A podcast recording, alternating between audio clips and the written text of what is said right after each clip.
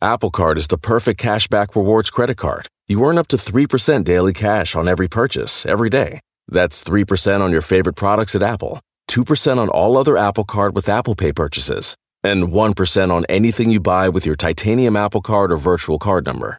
Visit apple.co slash card calculator to see how much you can earn. Apple Card issued by Goldman Sachs Bank USA, Salt Lake City branch, subject to credit approval. Terms apply.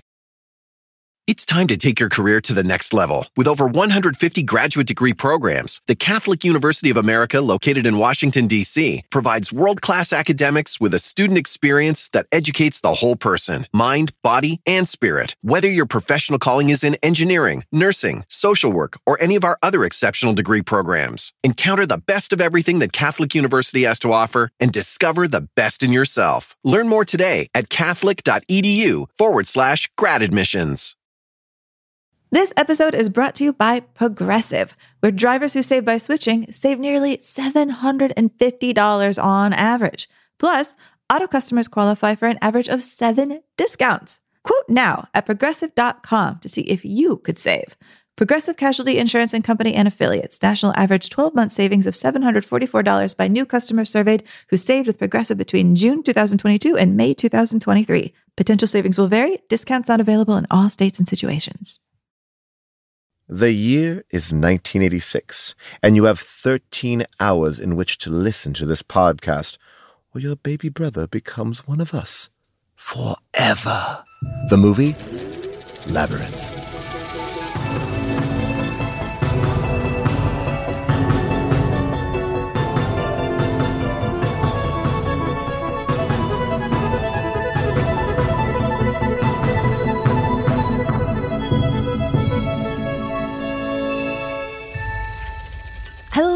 Hello, everyone, and welcome to Unspooled.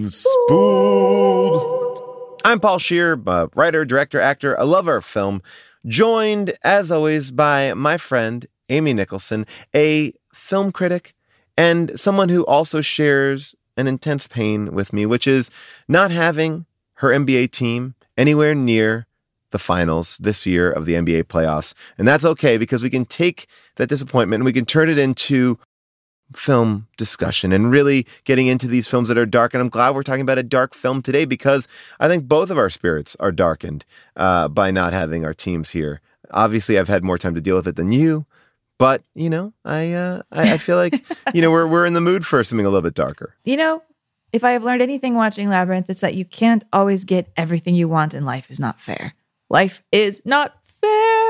And Amy, uh, a belated happy birthday. I wish it to you in real life, but you have celebrated a year, so I'm I'm um, hoping that in our conversation today we see that. We see that year. We see that maturity pop through on this episode. I don't know what i'm going to get but i feel like i'm going to get a different amy an older amy a different perspective. That that's what i'm i'm putting that on you. But you know today is a movie that's really interesting because i think for many people this is a film that defines them, uh, maybe even is an avenue to which they found their own sexuality. And to others, they kind of just think it's trash. Ouch. Or I guess in the words of the movie, it's all junk. It's all junk. Yet this is a movie that every time I even just see the poster, it stirs up a lot of complicated emotions in me good and bad, confusing, maelstroms. Oh my, how do I feel about anything in this from Jennifer Connelly to David Bowie?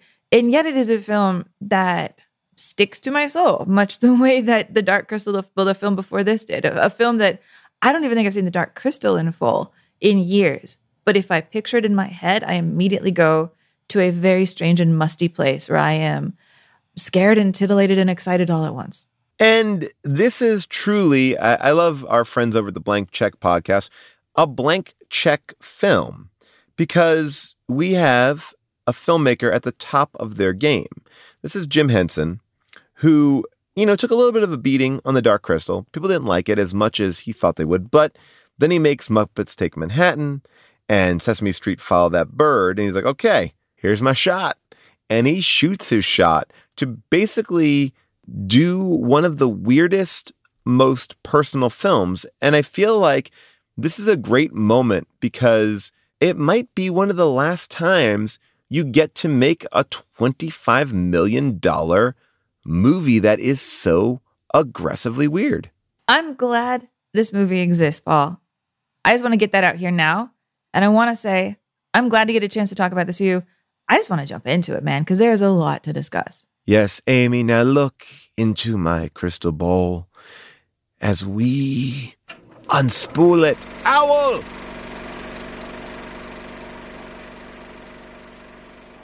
The year is 1986, and Jim Henson feels like all the work that he and his team has put into the dark children's movie, The Dark Crystal, deserved just a little bit more appreciation. You know, maybe people would have liked it better if, I don't know, it had humans in it. So he decides to follow up The Dark Crystal with Labyrinth. It's a fantasy tale with a few human beings, a young girl named Sarah, played by 14 year old Jennifer Connelly, her baby brother Toby, played by a real baby named Toby, and the Goblin King, who has taken her baby brother, played by none other than David Bowie. But it is still a dark and twisted kids' puppet movie. Like to get Toby back, Sarah has to explore this bizarre maze where she meets hundreds and hundreds of even more bizarre creatures living hands, sentient rocks, talking worms, this giant furry beast named Ludo, a tricky goblin named Hoggle who cannot decide if he's going to help her or hurt her. Both Bowie and Connelly had to figure out how to act pretty much alone in scenes against giant puppets, which was a real challenge.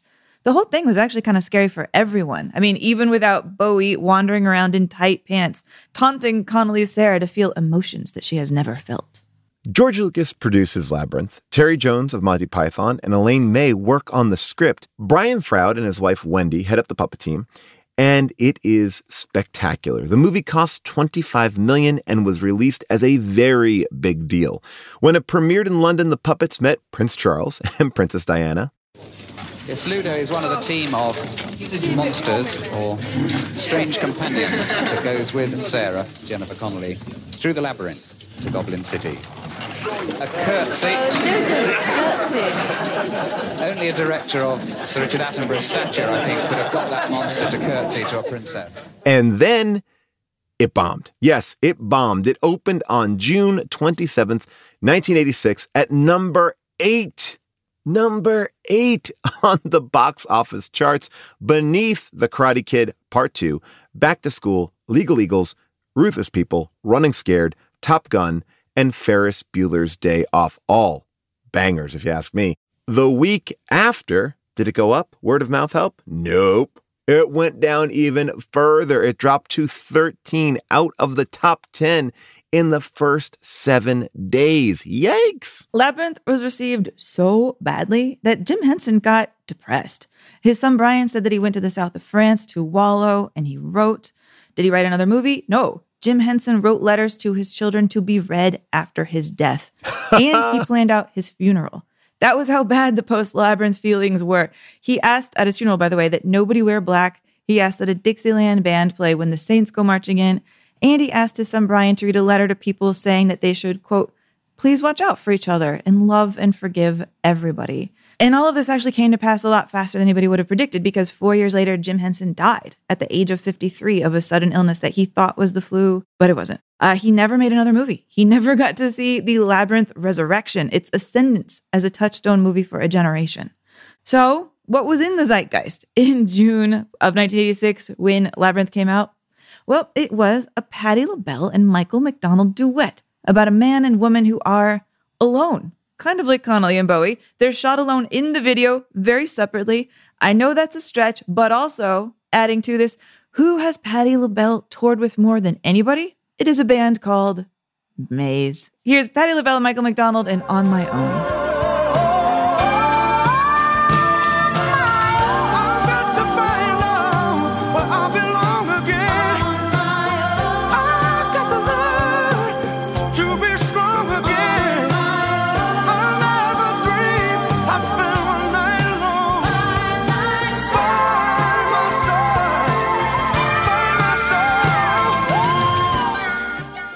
I gotta say, gonna be honest, that when I first saw this movie as a kid in 1986, I agreed with the critics. I did not like this movie. I thought it was weird. I thought it was not fun. I wanted my Muppets to be fun. I loved The Great Muppet Caper. I loved The Muppets Take Manhattan. This was dark. It was the way I felt when I saw the Dark Crystal. I was like, what is this? Isn't puppetry supposed to be like funny? And this is just weird. It's making me feel weird. I, I haven't felt the same way with Willow. Like, it's supposed to be Star Wars, right? But it's boring. I, I, I couldn't wrestle. Return to Oz? Return to Oz, I felt the same way. I think maybe I lived in this sheen of not liking anything that was steampunk or dark. I mean, you weren't alone. Most of these movies were flops. They were right. flops that made big impressions on kids like me. Black Cauldron too. Well, you see, like I was also a kid who loved like never ending story. I loved that. And there were types of kid movies that I liked. I mean, Goonies, I love Goonies. You know, I liked a certain type of darkness, but this, I don't know, it just rubbed me the wrong way as a kid. You know, I'm about, you know, 10 years old when I'm seeing this or a little younger. And I just didn't ever want to rewatch them. So I haven't watched Labyrinth in years. I mean, really decades. And rewatching it, I was in awe of this movie. It's so imaginative, it's so bizarre, and I'm mad at myself for all the years that I kind of took this out of my movie vocabulary or just even could reference or think about it because it's so huge, it feels like, and inspiring so much more after it. That's fascinating. I didn't realize you'd somehow managed to not rewatch it in all of these years because to me, growing up girl, perhaps, this is a movie that has always been around in my life. Mhm. You know, even, even just as much like in scenes, slumber parties, rewatching things, friends being like, Are you going to the Labyrinth Ball? Here's what we're wearing, blah, blah, blah, blah, blah. Oh, I have never been to the Labyrinth Ball, but it's just been there because images of this movie have been so omnipresent through my entire life that rewatching it in full as a film felt also new to me because I haven't done that in a while because it has just been something I've been steeped in for so long. And it really struck me on this watch that it's different than I remembered it being, in that, okay, I just have kind of a question for you that I'm going to throw out right up at the top. I have always seen this movie as a story of this beautiful, amazing, wonderful girl named Sarah who goes on this adventure. And she's very like heroic and brave and beautiful. And David Bowie thinks she's pretty. And she has to be like, no, no, no, I just love my brother and I have to get him home. And I had forgotten a couple of things, which is number one, Sarah is not perfect. Sarah is such a mess. Sarah opens this film just being like this melodramatic teen girl getting into a fight with her stepmom, who I would say in this scene is being completely reasonable. Sarah, you're an hour late. I said I'm sorry. Please let me finish. Your father and I go out very rarely. You go out every single and weekend. I ask you to babysit only if it won't interfere with your plans. well, how do you know? You don't know what my plans are. You don't even ask me anymore. Well, I assume you'd tell me if you had a date. I'd like it if you had a date. You you should have dates at your age. Ah, Sarah, you're home. We were worried I about you. I can't do anything right, can I? She treats me like a wicked stepmother in a fairy story no matter what I say. And suddenly I'm watching this movie and I'm like, oh, you were so young when you watched this that you just idealized Jennifer Connelly and you didn't realize what the story is about. That the story is not about like a perfect heroine exploring a fantasy universe. It's about this like unhinged modern teen girl who's like angry and hates everything and is very short tempered and has a lot of problems. I mean, a girl just like goes on huge rants at the beginning of this film about her hatreds, like this melodramatic teen wannabe actress that she is. Lancelot! Someone has been in my room again. I hate that. I hate it!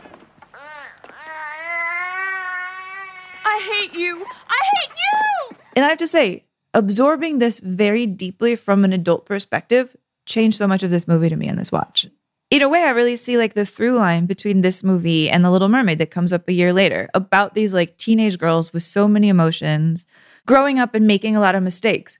And in this modern era where our Little Mermaid gets reworked, where Little Mermaid is like actually pretty perfect and doesn't have crazy crushes on guys and just wants to explore and is a really level headed teen girl, I was so happy to go back and watch Labyrinth and be like, yes, movies for young adolescents can have characters who have tons of contradictory and self destructive emotions. And that made me really happy. Well, I think at the root of this movie, if you were to pick it apart, there is this underlying message here, which is you are in control of how people treat you. You aren't at the whim of somebody else's desires, right? I think that that's part of it. And part of that is also navigating through this complex world of a teen or as a child to understand like where your power is.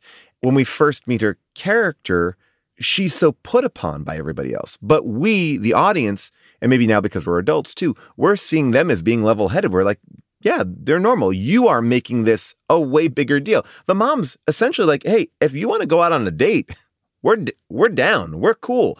We'll get a babysitter, but if you're going to be home, you can watch the kid. Like that's not too crazy to say. But yet she's making enemies of all these people like you're putting me in this position. You're giving me this. And I think that the message while a little bit more adult and complex is you have the power. I mean, it's it's it's represented in that line, the line that she can't remember. We open up the film with that moment of her not remembering this line, which we learn later is you have no power over me. And then when she finally says it, that's how she defeats the villain at the end. Just that's it. As simply as that. It's a mixed it's a mixed bag obviously because parents do have power over kids, but I do believe that in the outside world, you know, whether it is you know, somebody who is wanting you for nefarious purposes, like David Bowie's uh, character in this, or if it's somebody in school, like you can free yourself from a being what people call you or having to go along with something that you don't feel comfortable or confident in by saying you have no power over me. It's it's probably the most adult thing that we've talked about in coming of age films on this podcast. I mean, we've talked about a bunch, but this does seem like more of a, a headier notion. Yeah, there's this arc that she goes on in a way where she grows up or comes of age by realizing that she's not this like passive victim in her own life, which is funny because she doesn't come across passive at all. She's like always yelling and screaming and throwing tantrums and like literally summoning goblins to take away her baby brother. But finding out I want to say her power, but I don't love the phrase her power because I think so many times when a character finds her power, mm-hmm. it's like weak sauce. It's like, oh, your grandpa was so and so, therefore you're powerful. Like what? No, you know, or or believe in yourself and you have power. No, it's not that type of power. It's the power of just recognizing that you're proactive, which is interesting because she thinks that she is a proactive person. You know, she's going out after like acting parts. She is, you know, obviously a person who like loves fairy tales, ideas about like teen fairy tales and heroines. She's even got like a little mermaid poster on her wall. But it's almost as though she's rereading or misreading fairy tales and what like female power is. One of the things that I think really becomes her theme in this movie is she's always being like, that's not fair. This isn't fair. You're not fair. You know, she's whining about things being fair so much that David Bowie even calls her out on it here. How are you enjoying my labyrinth? It's a piece of cake. Oh, really? Then how about upping the stakes? Hmm? It's not fair. You say that so often. I wonder what your basis for comparison is. And, and the dark message of it, in a way, is like, yeah, it's not fair. So what? Suck it up. Suck it up, sweetheart. And I think that that is something that we don't really force on our kids. And this is what I'm saying about it being a heady concept. It's like, yeah, sometimes things suck. Sometimes you just have to go and do it. But you can also take responsibility for how you want to do it, right? Just because it sucks, you can choose to put your head up, hold yourself high, do the job well, or you can put your head down and complain. Whatever you want to do, like there is a way of how do I get through this hard time? And I think this movie is really asking, like, who do you want to be? Take responsibility for your own actions, regardless of the outside world. You can control how you act, which, in a weird way, is a very parental thing to say, right? Like, I don't care that you want to see your friends. You have to make sure that you do your homework, or, you know, there's something about it that's a very adult idea that's being put on a kid. But I also feel like it's maybe the best lesson you could impart on a teenager. And I feel like that's what we're really seeing here. Like she's a teenage girl and you know the final fight scene being in this like MC Escher staircase room and I don't even call it a fight scene. Call it a song, a number. You know, it's the confusing nature of the world. Like who is this? What do they want? You know, she wants her brother back, but she's also annoyed by her brother this guy is kind of flirting with her, but while she's and you know intrigued by him, she's not really in the same place as he is. There's so many wants on her. And, you know, she sticks to the one true want, which is she could have whatever she wants. She could live in her fantasy or fairy tale, but she knows deep down that she needs to rescue her brother. Like that is what is right and good. Even though in the moment, it would be great to get rid of this brother who, in some of the descriptions of this movie, it's like, I, I see the brother as like her annoying brother. It's like, that's a straight up baby. There's nothing annoying about that kid. That that is a child who is crying because he is a baby. And the fact that she even comes in and reprimands a baby for taking a stuffed animal, I'm like, whoa, chill out. It's a baby. It's not even, it's barely a toddler, which makes it even more frightening when David Bowie has this baby in his lap or the baby is surrounded by like these goblins. Like, that is probably one of the best scenes I've ever seen in a movie. Like just a baby in PJs surrounded by a room of fucking goblins and is frightened out of its mind. I think perversely, the baby seems happier with the goblins than with his sister. He's like, My sister's scary and she's yelling. These goblins are pretty fun.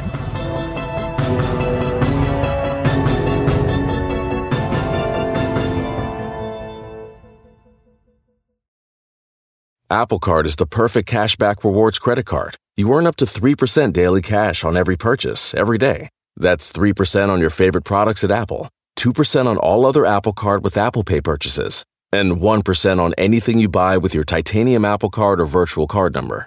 Visit apple.co slash card calculator to see how much you can earn. Apple Card issued by Goldman Sachs Bank USA, Salt Lake City branch, subject to credit approval. Terms apply. The legends are true. Overwhelming power! The sauce of destiny. Yes! The most legendary sauce has arrived as McDonald's transforms into the anime world of WcDonald's. The greatest flavors unite in all new savory chili McDonald's sauce to make your 10-piece Wick Nuggets, fries, and Sprite ultra powerful. Unlock manga comics with every meal and sit down for a new anime short every week only at WcDonald's. Ba-da-ba-ba-ba, go! At participating McDonald's for a limited time while supplies last.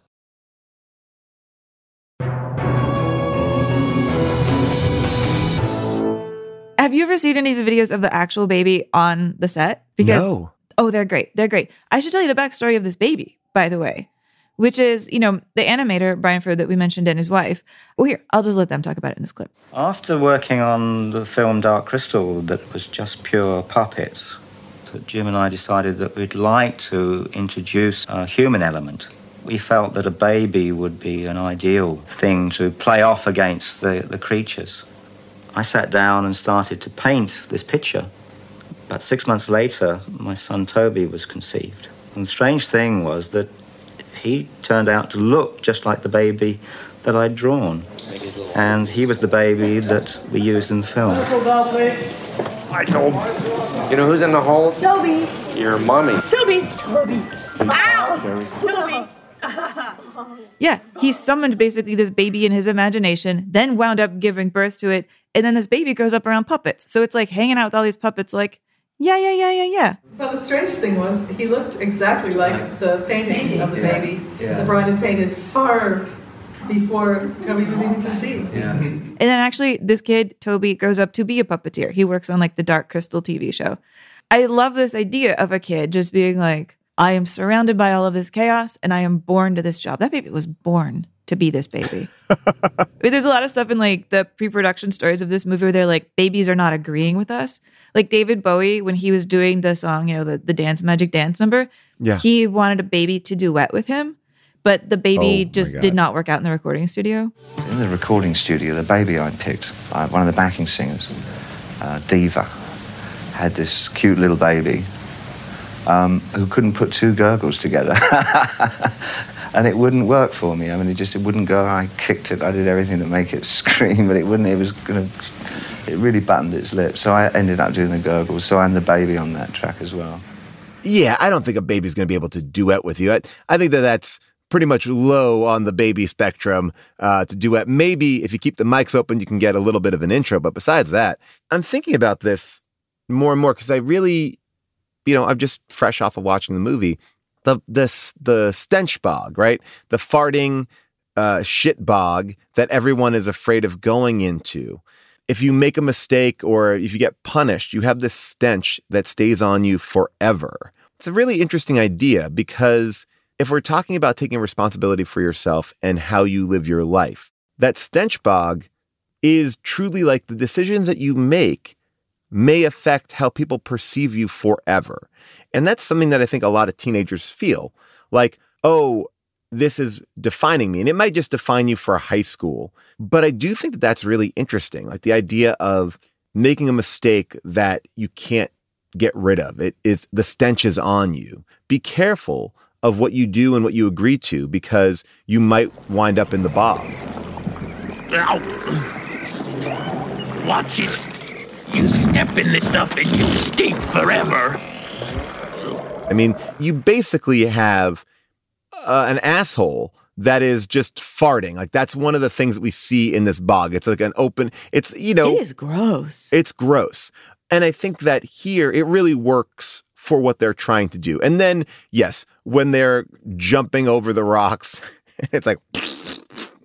You know that that little fart thing. I mean, I think that that's also when it was like it smell bad. I think it's part and parcel of a kids movie, right? Like you have to keep on bringing kids in, and I think that that's important. I think that that's what Dark Crystal didn't do.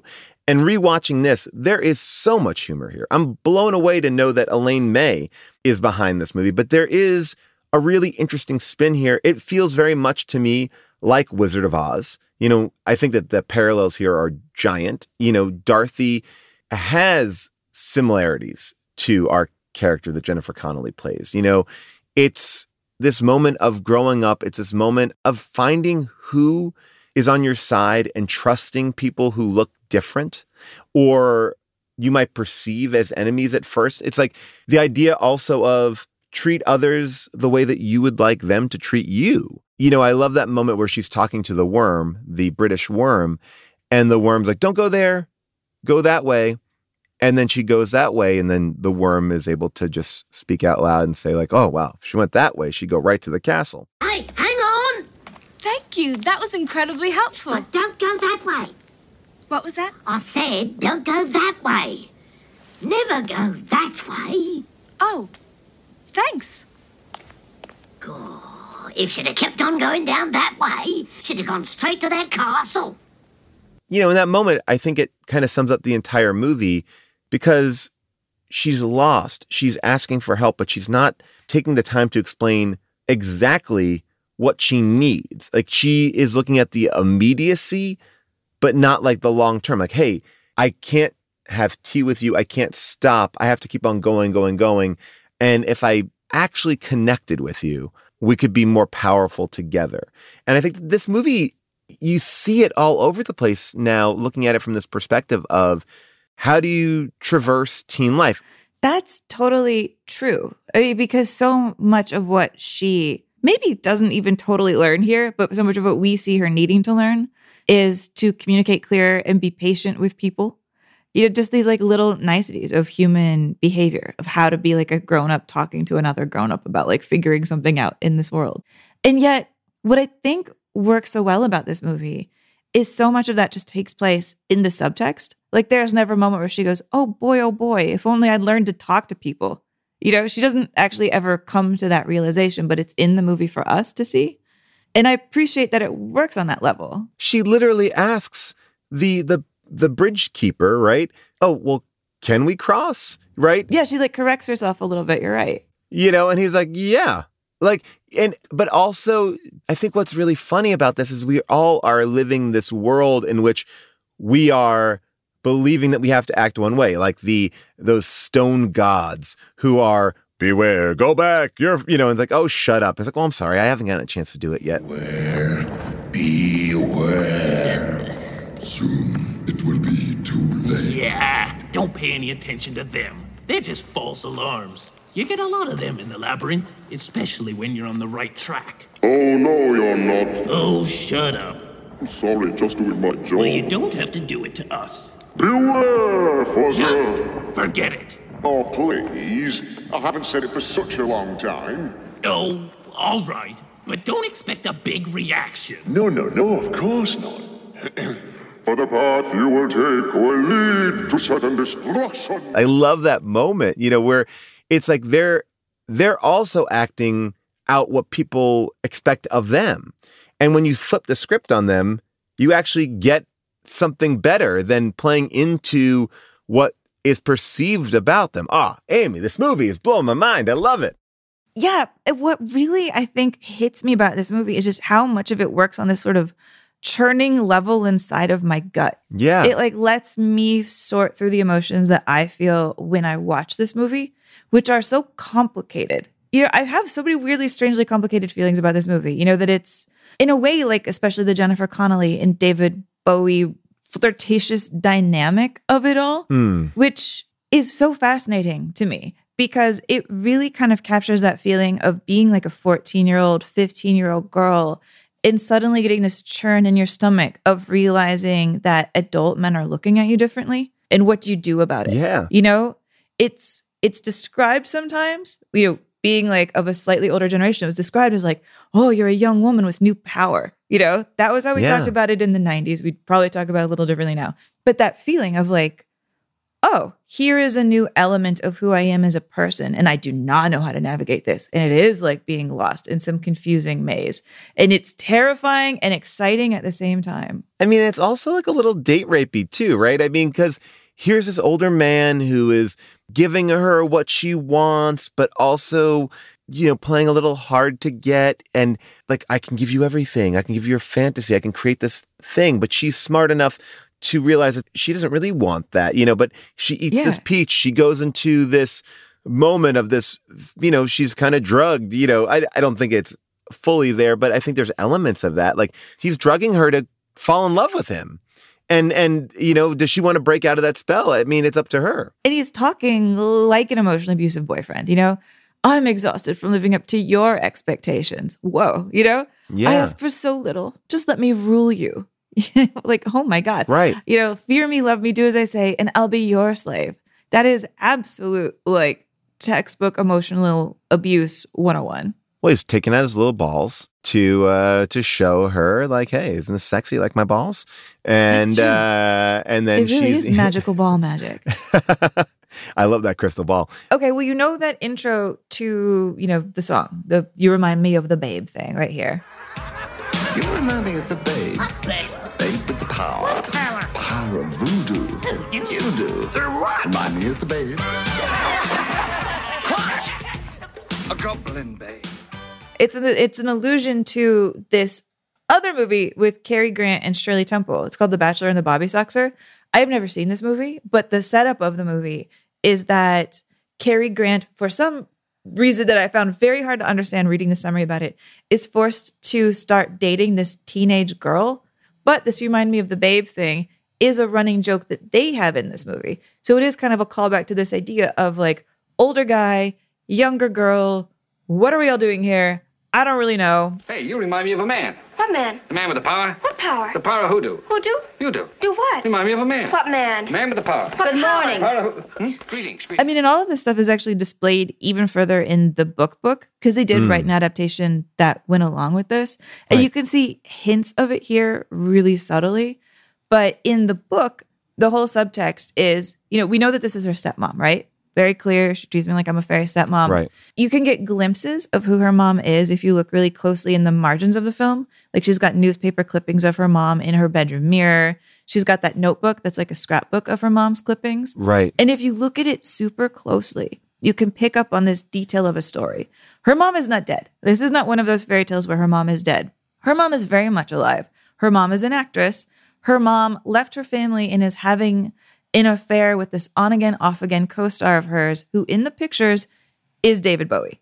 And when you look at the pictures closely, this figure of blonde David Bowie manhood is this force that broke apart her family. And in some way, this young girl is trying to figure out, like, is that the life that's right for me too? You know, she wants to be an actress just like her mom. And in the book, she actually meets this guy. There's like a scene where she talks to him. His name is Jeremy. Jareth, Right. Jeremy. She has kind of a strange crush on him because he speaks French. He buys her an evening gown. He tells her she's beautiful. And then in one of her fantasies, he kisses her and she's completely disgusted by this. And she has kind of a wake up moment of like, I don't want this. This is not my life. And I will say this with the full backdrop of having an experience being a teenage girl, going to an all girls high school. When you are this age, you are insane. And the crushes that we had on our older male teachers who were not crushable in the slightest, and you get past that age and you think, oh my God, I'm so glad I didn't ruin my life. Right. That relief you feel when you break out of this fugue that is being a teenager trying to figure out what you should have a crush on. I understand this completely.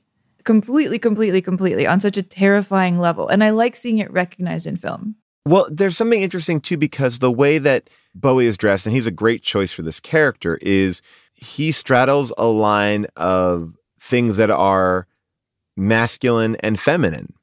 Right? There's a safety in the way that he is dressed, you know, blouses and and a little bit more Nate makeup, right? He kind of looks like a crazy great aunt. Yes, but at the same time he is packing, you know, packing some heat down there. I mean, you use those pants don't leave much to the imagination, you know. And uh, I think Warwick Davis accused him of putting socks on his crotch, but I also don't think that's true. I think he was kidding. But it's out there for everybody to see.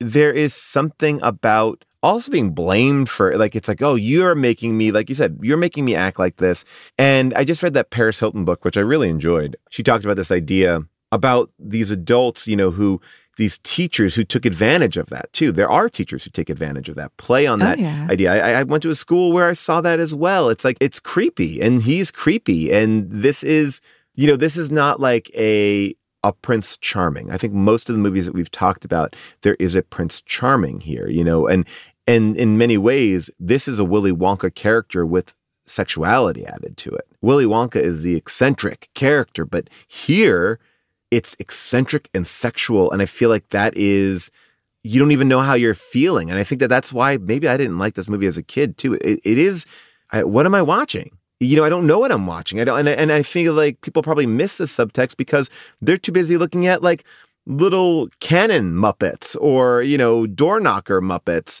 and i'm calling them all muppets and that's a i shouldn't call they should be called puppets uh, and they're they're so interesting but it's like you're looking at something so associated with youth and childhood and Sesame Street. And then the themes are way more complex. And I think people probably had a hard time trying to break that apart. And in a weird way, I think what I always understood from this movie is like, oh, David Bowie's so cool. He's so interesting.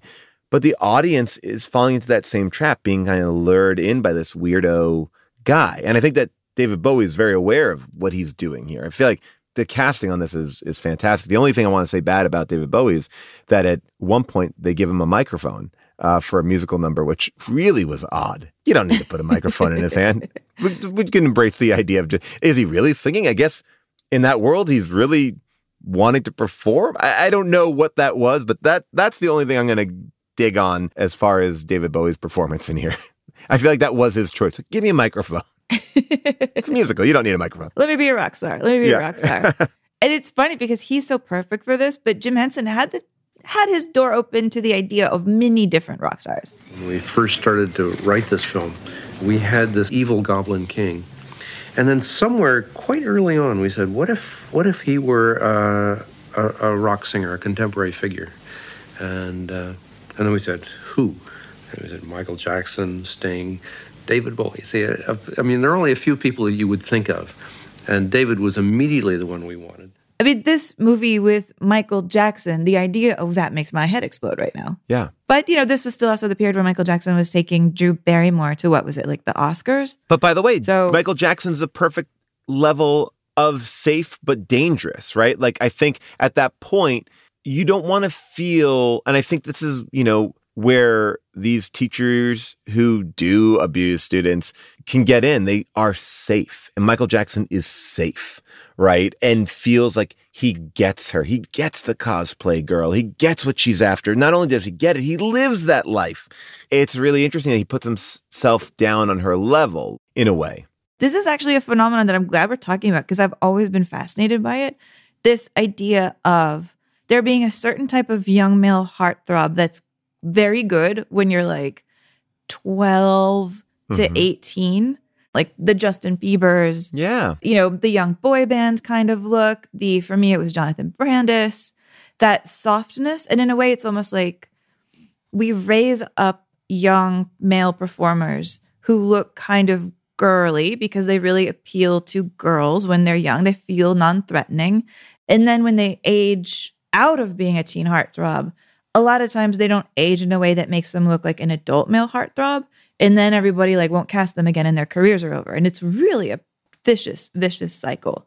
Well, and I, and I think it's the opposite for the the women, right? Like the women, I think that we try to pump them up to make them older, even when they're younger, and make them more sexual. Right. Like we can't wait to make them grow up. Yes. So it's interesting that dichotomy of like how boys and girls enter into this world. I also think, you know, from a point of view of, I guess, Jim Henson, you know, is Jim Henson or are the writers thinking like, I'm Hoggle? You know, the girl I really like won't even look at me you know i'm i'm this other thing and you know they're just they want to get to the castle they want to get to the other thing and i i'm here yeah. and i'll help and yeah i may not be as great as this other person but you know there's there's an energy there like they'll be the popular guys mocking you like oh if you can get yeah. a kiss ha ha yeah I mean, this popular guy, what does he know about anything? I mean, he says that, you know, to take care of a kid, you got to slap it right? And that is, isn't a line in one of the songs? like, it's like, if you want to take your baby, slap him in the face. It's there's a line,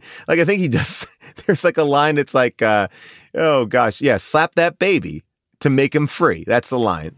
I mean, in a way, this question of coolness relates to something I was wondering about during the watching of this movie, which is I always just assumed that the Sarah character was also really cool. Yeah. I always assumed that she was really popular. You're like when her when her stepmom is like, yeah, go on a date, go on a date. I would just assumed, oh, she only doesn't have dates because she thinks young boys are beneath her.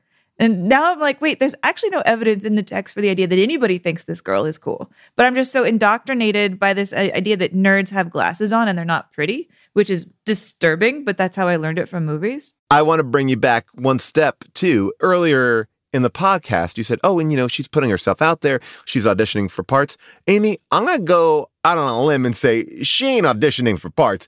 She's out in the forest cosplaying by herself. It seems like she's creating a world in which it didn't seem like, oh, she's working on a script. She's like, she's just in a fantasy world with a dog. Like, she's not like, it's not like, oh, I'm like, I'm running late from theater class. she's putting on a costume and just LARPing. Oh, I think you're right. Uh, yeah, I'm just saying, like, just to add to the idea that she's not cool. I've always thought she has, like, she was in the school play or something, but I, there's no reason she would be. No, she, like, I mean, look at her room. She's got, like, a Muppet Show case of like dolls out there. She's like, you took, you took so and so. How dare you? Like she's no. And by the way, I love a weirdo. I'm a weirdo. Weirdos are good, but it is funny. No, so am I. So am I. I'm expressing this because I think I always was just like. Jennifer Connelly is so lucky and popular in this movie, and I'm appreciating no. realizing maybe she's not. And to that extent, I would say Ariel and the Little Mermaid is probably also a weird nerd like I was. I mean, she only hangs out with a baby fish She's collecting weird shit in a cave when the other sisters are singing songs. Oh my God. These are both movies about teen girls who collect too much and then have to have everything get destroyed.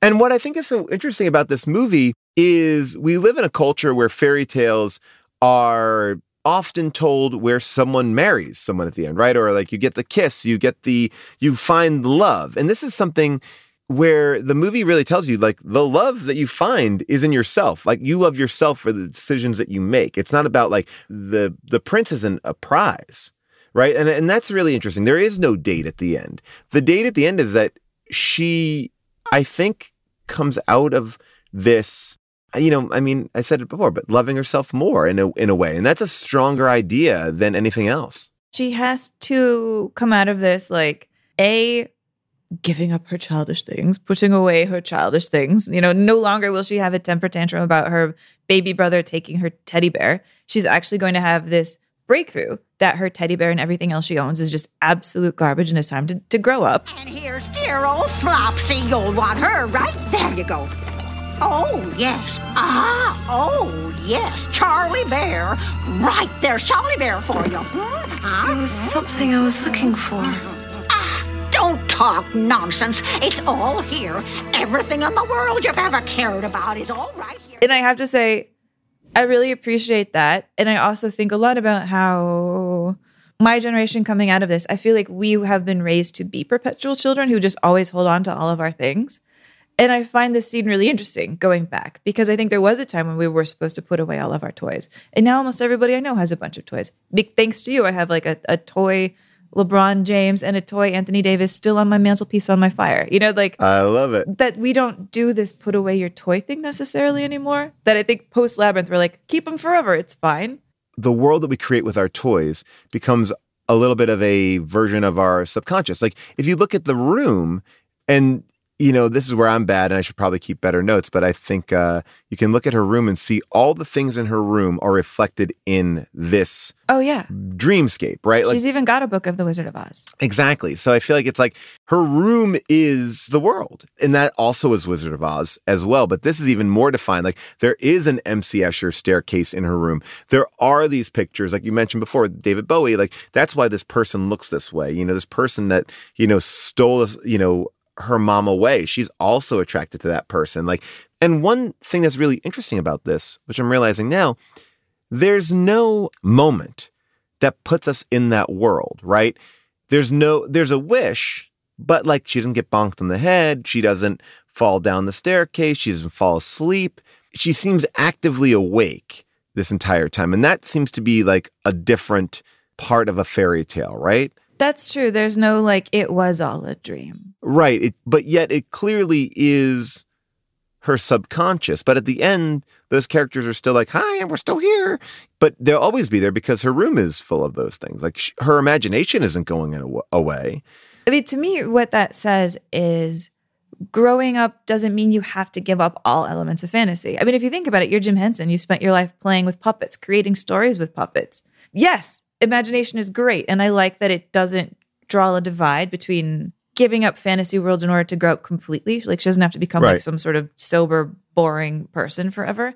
You can be a well rounded person. And I think that's Right. in this movie. That's really interesting as well because it's not a movie that says throw away things of your youth. It really is be the person that you want to be. Whatever that is. You want to be the the and again, I'm not I'm using this term in a derogatory way. Like you want to be that weirdo out in the park running your your your one person role play, be that weirdo. And Yeah, I'd be friends with that weirdo. She's cool. E- exactly. But if you want to be the person who is only interested in dating, be that person too. You could be whatever you want, just be true to yourself. And at the end of this, the lesson learned isn't that she's going to make a change about who she is. It's about how she wants people to perceive her as well and giving people the benefit of the doubt. Like it's it's I think a lesson that most people don't learn until they get into like their late 30s or early 40s like oh there is more here. There's more that i can uncover. Like if you let yourself be open to things. And and maybe that's you know part of like our culture wars in general right now is is what's kind of going on is there are people out there that are saying let's hear out people. How do they want to be treated? What do they feel like? And there are other people going like well hey we never asked them before so why are we asking now? And why are we changing? You know it's like that's the that's the rub right? It's like one is just saying like i'm allowing myself to let you affect me and also be affected by you instead of just i know the answer i got this. And th- that's i think at the root of all culture you know like this old and young is are always battling these two ideas and on many different fronts always but that to me feels like being open asking for help and saying what you want to do. I want to go to the castle. Help me find the castle.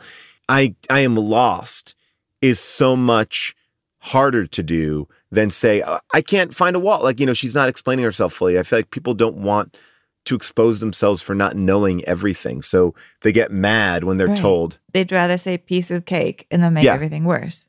exactly I love that.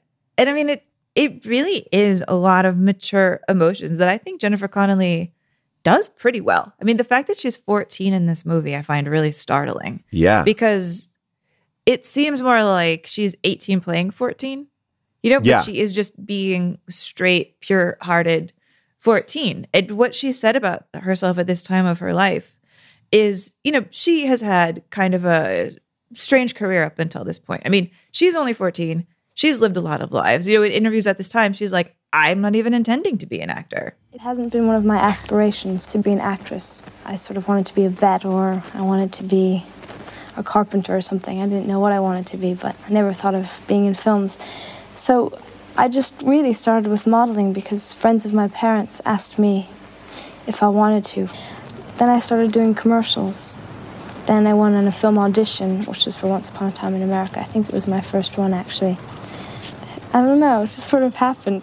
I mean, I don't know if I totally believe her that she wanted to be a carpenter, but she was doing all sorts of random stuff. She's like on the cover of magazines. Just kid. Yeah. So she's a 14 year old doing a bazillion things. And what she says of herself at this moment, looking back, is she says, you know, I had a lot of years where I took it all for granted and I felt like kind of a walking puppet all through my adolescence. In that sentence, feeling like a walking puppet while doing this movie, I find that to have so much resonance, right? You know, like she's there's a risk when you're a, chi- a young child actor that people are just going to tell you where to stand and tell you what to do, and they're not even going to believe that you have the sentience to create that character yourself. You know, like I'm just going to poke you and you're going to giggle in this way, and then we're going to go on. Put the peanut butter in its mouth and make the horse talk. You know, it's like that idea of like you're just treated like a, you know, a prop.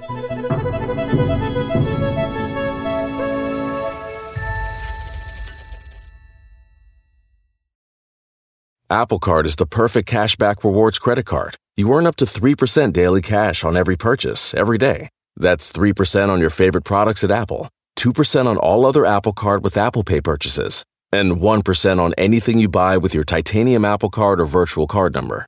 Visit apple.co slash card calculator to see how much you can earn. Apple Card issued by Goldman Sachs Bank USA Salt Lake City branch, subject to credit approval. Terms apply.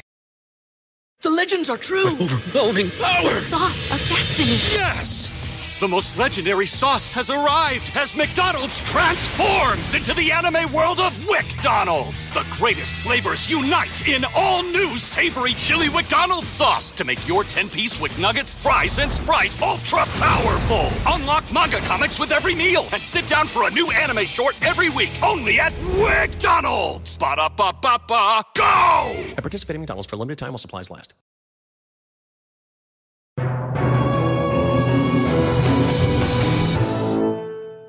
Now, I do want to say this because we've talked a lot about the giant thematic things going on in this movie. Can we just take a moment to talk about the puppetry of this Oh, yeah. movie? This movie is truly jaw dropping in what we're seeing. I mean, we have puppets of all kinds. I want to get into the falling through the pit of hands, which is Oh, I love the such Pit of Hands. like a Guillermo del Toro thing. I, I am blown away that that we haven't seen. I mean, we've seen a little bit of that in like Pan's Labyrinth, but the puppets here are amazing, and they really are across all mediums because we have like some that are robotically controlled, which I think was something they were really experimenting with at the time. We have some that are more traditional, uh, you know, Jim Henson puppets that are a little bit darker, a little bit creepier, but the way that they continue to find different ways and elevate the art form of puppetry is really amazing because each one of these characters has so much personality right they they they feel in a world where you're passing through like seven stone gods or you're meeting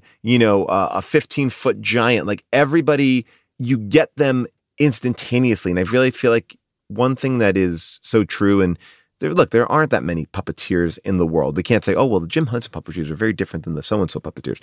You know, it, but there's something about these Jim Henson puppeteers where the personality of their performances really come through because the puppeteer and the puppet are are more one than than I'm used to seeing. My cousin is uh, in the Henson program, and Oh, she really? is amazing, and I love watching her perform and do all this amazing work with them. But I think that they really pride themselves on personality and talent, right? There's two different things. When I've worked with the Muppets in the past, very briefly, they're one and the same. I might have shared this story with you, but I was working with Waldorf and Statler from the Muppet Show, and the two puppeteers were um, had been around since Dark Crystal, and they and they started having a casual conversation with Waldorf and Statler on their hands.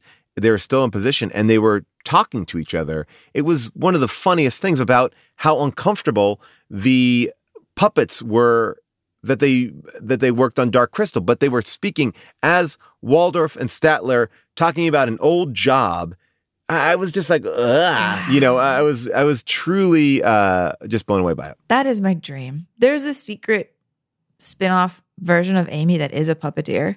Yeah. Because I find it to be such a fascinating art form. If you ask my boyfriend, I'm always in our house doing hand puppets, just constantly, constantly, constantly, constantly. Puppeting to me is one of those art forms that's basically like dance or martial arts choreography, where the people who just excel turn it into a form of storytelling, of like emotional storytelling as it's happening. And the puppets, at least, even have like the advantage of being able to talk. And I love even just thinking about it as a collaborative medium. You know, to do something like Ludo, you've got so many puppeteers working on that. To do to do to do Hoggle, you know, you have I think Shari Weiser, the actor Shari Weiser, is inside Hoggle, but then you also have people controlling his face. You also have people controlling the hands because the hands were really hard to use. You have somebody else doing the voice. And it is this beautiful expression of like people on a set coming together to make one thing happen. In a way, a puppet is like a miniature movie of its own, telling a story with all of these people with a different band of skills, creating this one figure that creates this emotion inside of the audience when I think about even just like the teamwork involved in doing something like like the helping hands, the wall of hands, you know, the guys who talk Oh. like this. Stop it! Help! What do you mean, help? We are helping. We're helping hands. You're hurting. Would you like us to let go? to have different combinations of people crowded together, putting their hands together, creating different forms. It took like 150, I think, individual hands. So I guess that's what, 75 people? 75 people on these five raised platforms that it's like 45 feet high. There's 200 other hands that are all just foam rubber. And they're creating this world of imagination for us. I mean, if if there's anything on this planet that represents the opposite spirit of artificial intelligence script writing, it is you know 150 people making people talk with their hands, and not a single second of it, not a single pixel being artificial, and that is like beautiful teamwork. That is that is hand drawn animation, but I guess like hand embodied animation. I don't know why, but it brings this feeling out of me of just like as if they're all holding hands and singing "We Are the World." I also think that there is this idea. You get asked this a lot when you do sketch and comedy, which is like, let me ask you, how much you guys smoking before you write that? And the answer is always none. Like, what do you mean? you know, it's like like this idea like I watched it when I was high, so you must have been high. Like, but what I what I love about that sequence is the idea of how they made those faces. It's like these are artisans who you could tell. Like, I feel like I want to just watch a documentary on that. Like, how do we do this? How do we, you know, get into this position? There are clips of that where Jim being like, "Oh, you can't. One person can't do both eyes because the eyes will be on the opposite sides," and being like, "We need to. We need to have another hand in there for the nose." You can see little clips, and it is fascinating. It takes like usually two or three people to make one set of hands, and they're just figuring it all out together. There is something so cool about these people. And, you know, I think it's, you know, I, I don't want to use this term because I think it, it it's probably thrown around too easily, but I love the weirdness of weirdos, right? Like this is like, this is the the carte blanche that Jim Henson had by doing the Muppet Show and being super popular to make a $25 million movie where they can be like, I'm gonna have a wall of hands, I'm gonna do this. You know, I'm gonna make this movie that in retrospect, I think the Dark Crystal has gotten a lot of um I, I love the new Dark Crystal uh that was on Netflix. I thought it was really interesting and very deep and cool.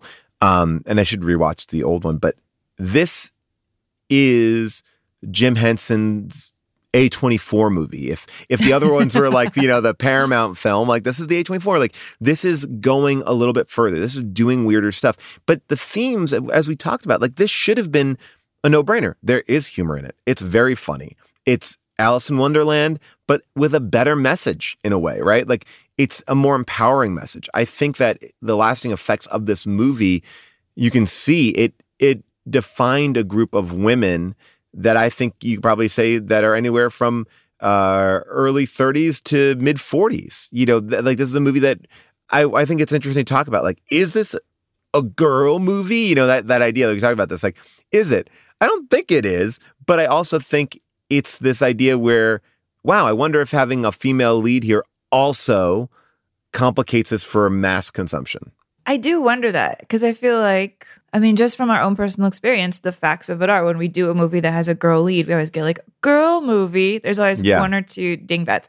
And I don't love to give the dingbats that much credit because I think, what's the point?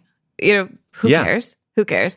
But like, yeah, this knee jerk sense that if a movie stars a female lead who has any sort of femininity about her at all, that isn't just like, I'm a tough chick who beats up people, that it's Right. a chick movie. So irritating. And I think so off base as well for something like this that I find dark and creepy across the board. So many interesting wrinkles in this. I mean, if you think this is a chick movie, you are missing out on some really amazing animation. All right. I mean, yes, 100%. But let me play devil's advocate a little bit more, and or not even devil's advocate. Let me just keep on pushing uh, down this well of hands. There is a point of view that you could argue that while this movie was critically reviled, it was maybe because many men don't can't connect to this story. This idea of no, don't let anyone know this creepy thing that we could do to young girls. Like, like you know what I'm saying? Like, is there like is there a protection of that, or are we just simply so disconnected from it? You know what I'm saying? Am I like No, I do. I, know, I do know what you're saying. I mean, it's interesting because, like, the Gene Siskel review of this, which was a savage pan, right? I'll read it, but what you'll hear as I read it is he doesn't r- talk about the female part of the story at all. He doesn't talk about the story at all. He talks about everything around the story. Jim Henson knows what he's doing with his Muppet characters on TV and in the movies, but he's completely at sea when he tries to create more mature entertainment in the form of such adventure films as The Dark Crystal and now Labyrinth. Both films are really quite awful, sharing a much too complicated plot and visually ugly style supplied by the artist Brian Froud, whose creations look like the grotesque Garbage Pail Kids dolls. The pathetic story in Labyrinth is a young girl's search for her infant brother abducted by goblins working for an evil spirit played by, of all people, David Bowie. It has been said many times before in the space that the sight of a baby in peril is one of the sleaziest gimmicks a film can employ to gain our attention. But Henson does it, and that is almost unimaginable considering the enormous amount of good he has contributed through Sesame Street. Maybe someone is advising him that you have to be more violent to grab the movie audience's attention. If so, that someone should be forced to watch Labyrinth 24 hours a day for a month. Equally pathetic is the film's attempts to, to reach the teenage audience through the presence and music of David Bowie, who looks as out of place in this film as if we were hosting the Grand Old Opry. And how about one more final surprise in Labyrinth? The executive producer of this mess is none other than George Lucas, who probably thought he owed Jim Henson and company a favor, considering his crew's involvement in the Star Wars trilogy. But Lucas's only contribution was to endorse and thereby grease the financing of the film, and for that, he misspent his clout. It matters little that Henson rips off Lucas's Wookiee character to help the young girl What? played by the forgettable Jennifer Connelly No. find her baby brother. What an enormous waste of talent and money is Labyrinth. One star. Wow. His entire review, and he calls this story pathetic, but he actually doesn't talk about anything that it's really about, except he doesn't think you should kidnap kids. And that's it. Well, by the way, let me just talk about that because I thought that was interesting. The kid is never really in peril, right? Like, you, you what, what's the plan? The plan isn't like, oh, I'm going to drink the baby's blood. I'm going to turn the baby into a goblin. Like, the baby is just held captive. And to your point, like, while I thought it was really funny that the baby's like surrounded by goblins, the baby doesn't seem in such utter distress. Like, you know, it doesn't seem like the baby is being treated or tortured in any way. The baby is just like a MacGuffin to get her to fall in love with him. I almost have a theory that Jareth was also a stolen baby. So he's pretty nice to it. Like that's how he became Mm. king. They stole him, they put him in there. I mean, how yeah, he's a lot taller than the rest of the goblins. Yeah, to be the, I mean, I but I guess there is a um, an addendum, like a, a comic book addendum, to show how Jareth became uh, the Goblin King. Which, if you've not seen a coronation of the Goblin King, you gotta go, you gotta see it. Uh, I will tell you that it's really interesting because even at the end of the movie, she doesn't win back the baby. He disappears, and that's it. She wakes up like the baby, like she doesn't grab the baby triumphantly, which is really interesting to me. Yeah, it's not ta-da. Yeah. baby, baby.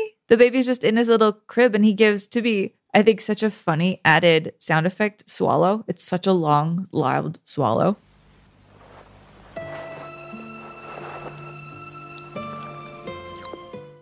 I just had to play that because I just love the idea of them being like, we have to show that the baby's fine.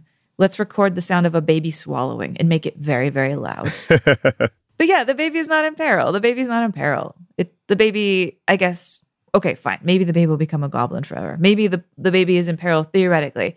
but it's not like tied to a chair and even having its feet tickled. I agree. I know. Yeah, there is something like I don't know. There like I like I like the simplicity of this, but I also understand how it could make people a little mental because is it even a triumphant ending at the end? I don't know. If you're looking for the straight up like traditional fairy tale ending, it's not a fight scene. No one is rescued. Life goes back to normal because she learns the most important thing. You have no power over me. And I mean, I will say, as it's like building towards the climax, I don't love all of it. Like the chase scene goes on forever. The chase scene with all of the rocks. I think like 20 rocks had remote controlled cars in them or something. Right. And that's how they were rolling around.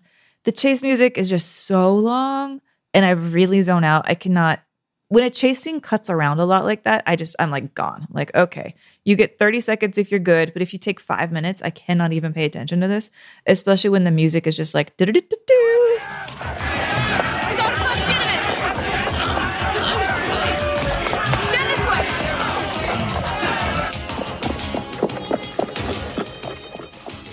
And I agree with you. Like there is this is not a perfect film by any means.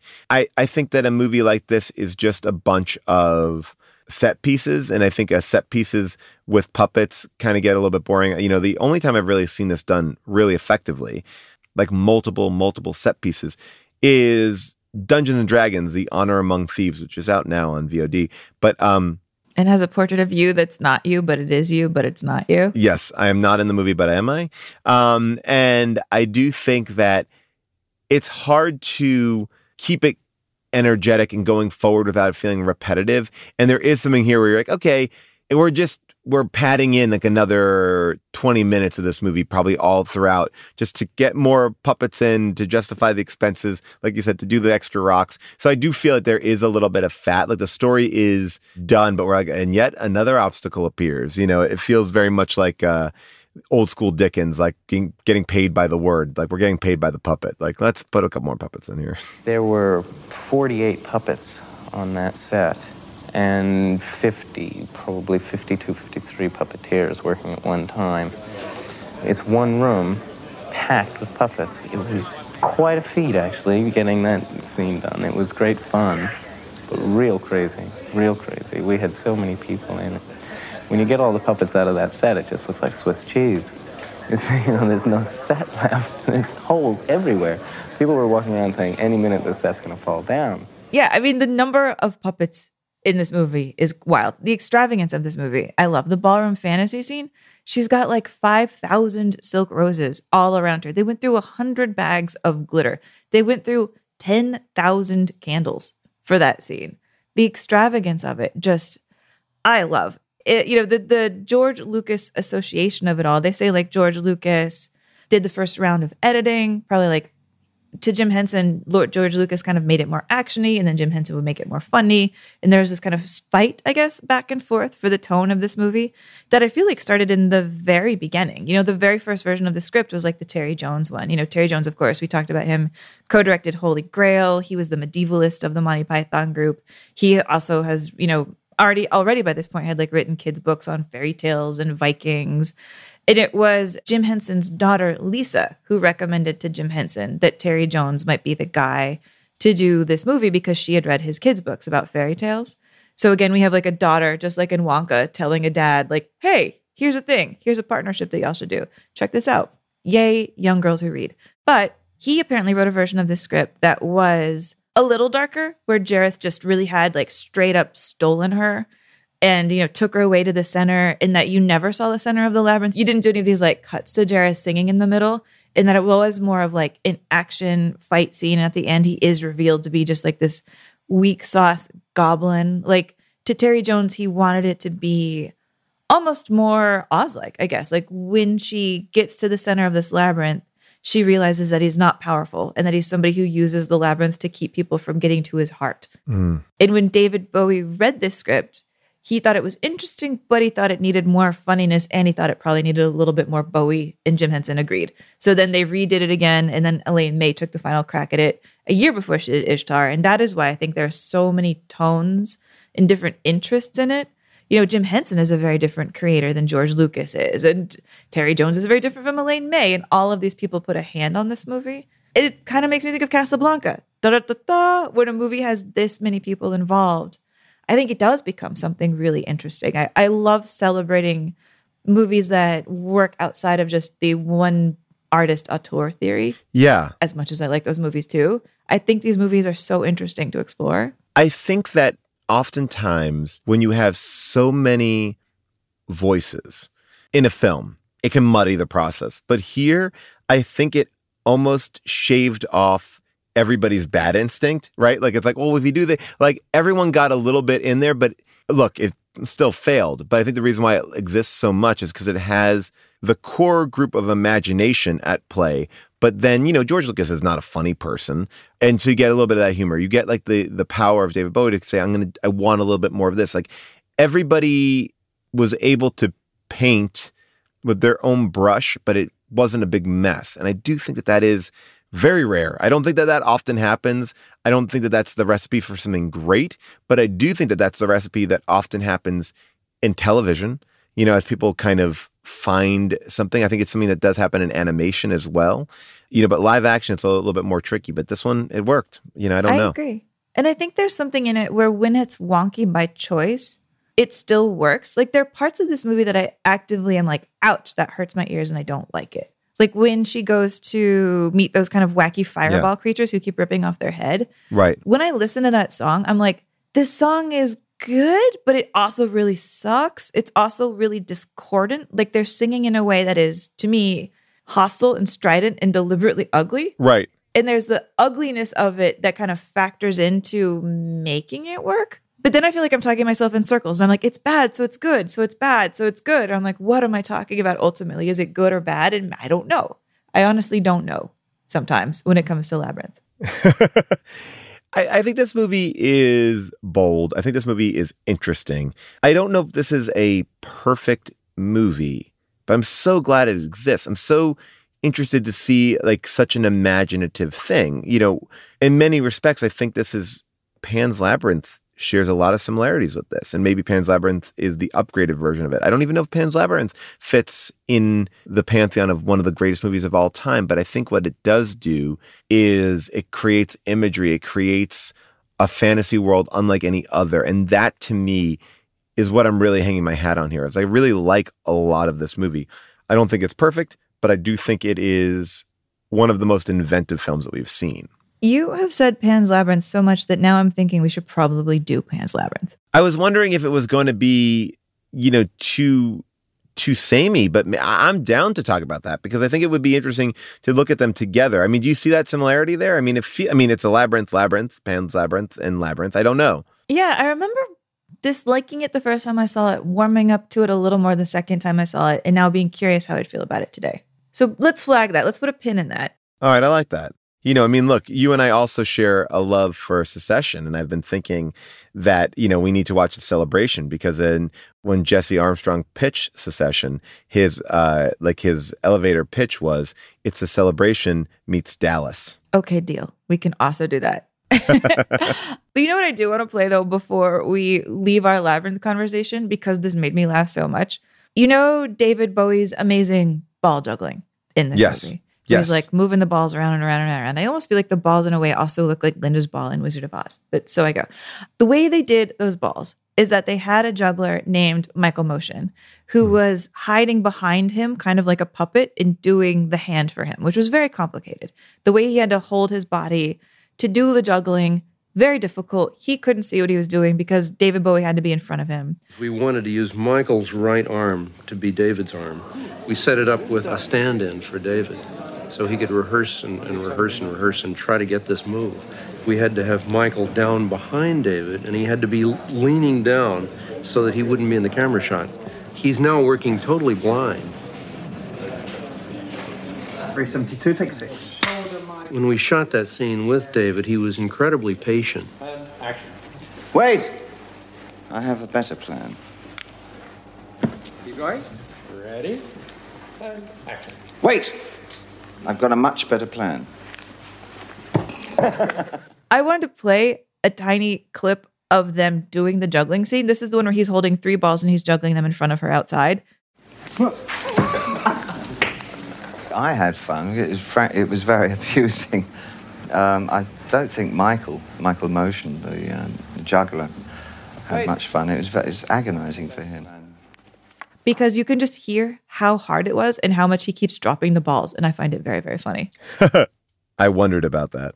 I guess the question is, what is next for the two of us? I mean, we have Pan's Labyrinth on the table, but there's some other things that are coming up too that I think would be interesting. You know, though, what I think fits in this, which I think as we're talking about it, has the balls, has the girl on a mission exploring her emotions. Mm-hmm.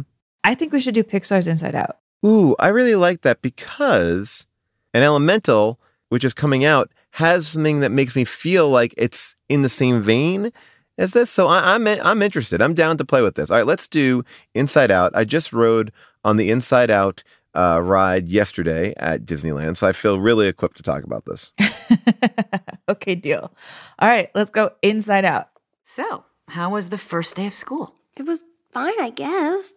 I don't know. Do you ever look at someone and wonder what is going on inside their head? Did you guys pick up on that? Sure did. Something's wrong. We're gonna find out what's happening, but we'll need support. Signal the husband. With a nice pass over the reed, comes across center ice. Uh oh, she's looking at us. What did she say? What? Oh, oh, sorry, sir. No one was listening. Is it garbage night? Uh, we left the toilet seat up. What? What is it, woman? What? Signal him again. Ah, so, Riley, how was school? Oh, you gotta be kidding me. For this, we gave up that Brazilian helicopter pilot? Well, Amy, until next week, but a big thank you to our producer, Josh Richmond, our associate producer, Jessica Cisneros, our engineer, Casey Holford, our EPs, Cody Fisher and Colin Anderson, our MVP, Molly Reynolds, our theme song by Michael Cassidy, our fan art by Kim Troxall. Please subscribe to us on Apple Podcasts, rate, review, and follow us on Apple and also on Amazon. Follow us on Twitter and Instagram, and you can talk about all these movies on the Paul Scheer Discord. Just go to discord.gg slash Paul Scheer. Unspooled t-shirts are available at tpublic.com slash unspooled, but you can also get your very own deck of unspooled playing cards, which are absolutely gorgeous, all designed by Kim Troxell at podswag.com. Just find the Unspooled show and you'll see it right there. You can hear past episodes of the show and bonuses like Screen Test on Stitcher Premium. And for the official API, that's the Paul and Amy Institute list of our favorite films that we've ever done from the show, you can head on over to unspooledpod.com.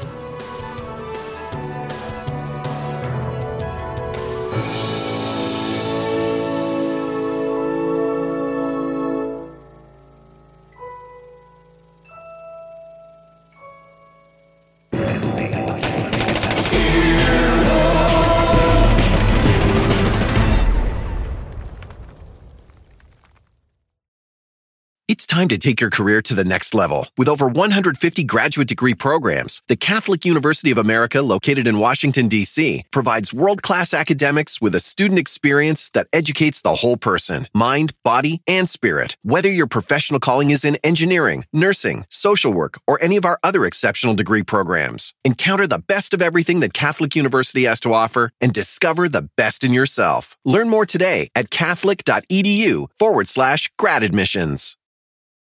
The legends are true. overwhelming power. The sauce of destiny. Yes! The most legendary sauce has arrived as McDonald's transforms into the anime world of WcDonald's. The greatest flavors unite in all new savory chili McDonald's sauce to make your 10-piece Wick Nuggets, fries, and Sprite ultra powerful. Unlock manga comics with every meal and sit down for a new anime short every week only at WcDonald's. Ba-da-ba-ba-ba, go! At participating McDonald's for a limited time while supplies last.